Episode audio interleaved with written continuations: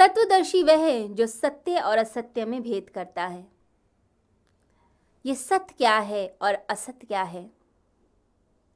जो चीज़ समय और काल में, जो चीज़ स्थान में सीमित है, उसका जन्म भी होगा और मरण भी होगा। जैसे ये शरीर समय की और स्थान की सीमा में है, इसका जन्म होता है और इसकी मृत्यु होती है। बिल्कुल इसी तरीके से जो भी असत्य वस्तुएँ होंगी इस संसार की कोई भी वह सब समय की सीमा में है।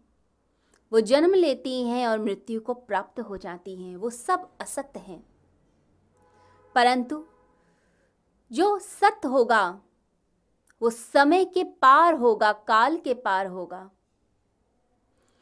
और जो काल के पार होता है वो हमेशा रहता है, वो सनातन है, वह पुरातन है। तो ये आत्मा सत्य है, समय की सीमा के पार। और ये अविकारी है, इसमें कोई विकार नहीं। क्योंकि विकार के लिए सबसे पहली आवश्यकता है जन्म लेना।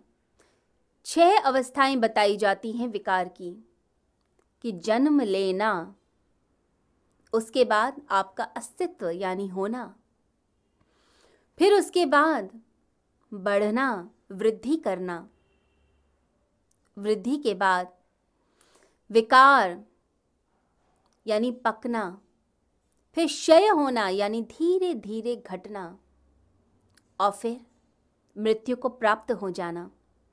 तो शुरुआत जन्म से होती है, और आत्मा का जन्म नहीं होता। आत्मा सत्य है सत्य है। यह तत्व है जिस तत्व पे ध्यान दिया जाए। तो मनुष्य मोक्ष की प्राप्ति करता